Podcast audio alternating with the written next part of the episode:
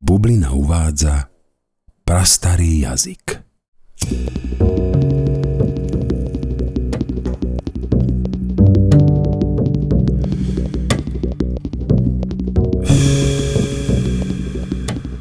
To vlhko je neznesiteľné. Posťažoval sa Sir William Jones na celkom bežné bengálske počasie v jednu letnú noc roku 1786. V takmer dokonalej hinčtine, ale s ľahučkým uelským prízvukom požiadal sluhu o šálku zeleného čaju a pustil sa do rozrobenej práce. V tej dobe ešte neexistovali elektrické lampy ani klimatizácia. Muži nosili parochne a len zmetok v kalkate bol podobný tomu, aký tam panuje dodnes.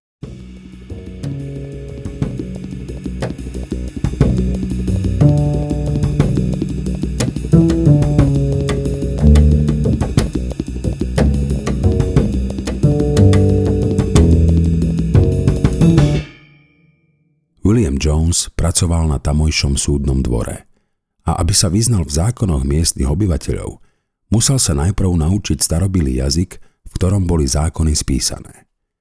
Jazyk sa nazýval sanskrit, ale hovoril ním už len málo kto. Čím pozornejšie študoval záhadné slová a celé vety, tým silnejší mal pocit, že sanskrit sa ponáša raz na gréčtinu, inokedy na latinčinu, ruštinu, nemčinu či dokonca keltskú veľštinu.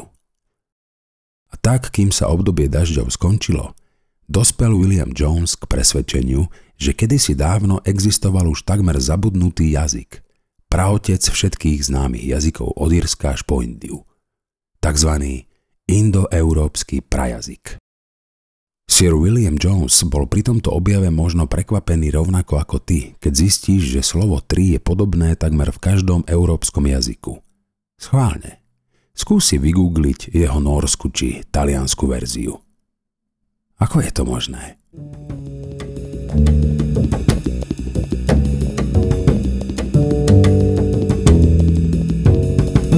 Takmer polovica všetkých ľudí na Zemi, od Mexika po Vladivostok, dnes rozpráva jedným zo 445 jazykov patriacich do indoeurópskej rodiny. Túto rodinu si predstav ako veľký strom, pričom každý konár stelesňuje jeden jazyk. Konáre vyrastajú z veľkého kmeňa a ten reprezentuje pôvodnú praindoeurópsku reč. Ak si myslíš, že táto reč je mŕtva, definitívne, hm, mýliš sa. Jej slová používaš každý deň. Jazykovedci zistili, že dodnes ich prežilo až 6 tisíc. Ja, ty, mama, slnko, soľ, more, kôň, spať, sedieť, či názvy riek, to je len hrstka slov, ktorých korene pochádzajú z jazyka našich prapredkov. Ale kto boli tí ľudia, ktorí prví a zároveň poslední rozprávali európštinou?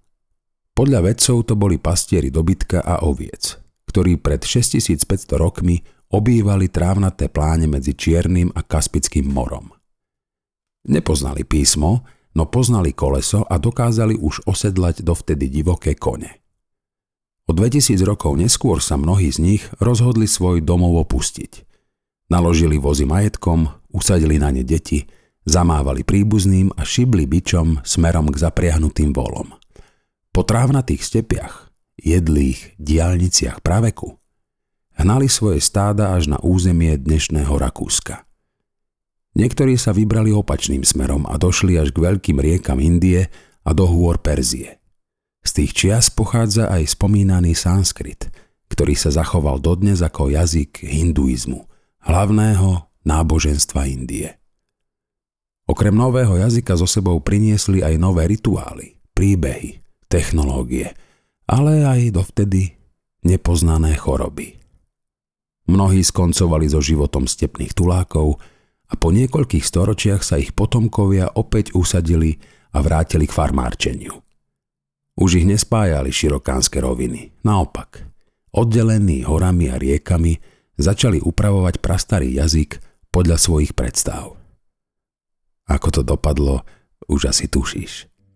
Jeho nové verzie, upravené jazyky, sa začali šíriť do celého sveta.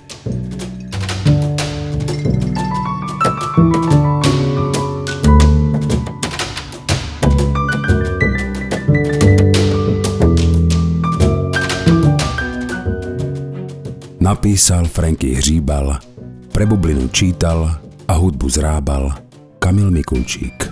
thank you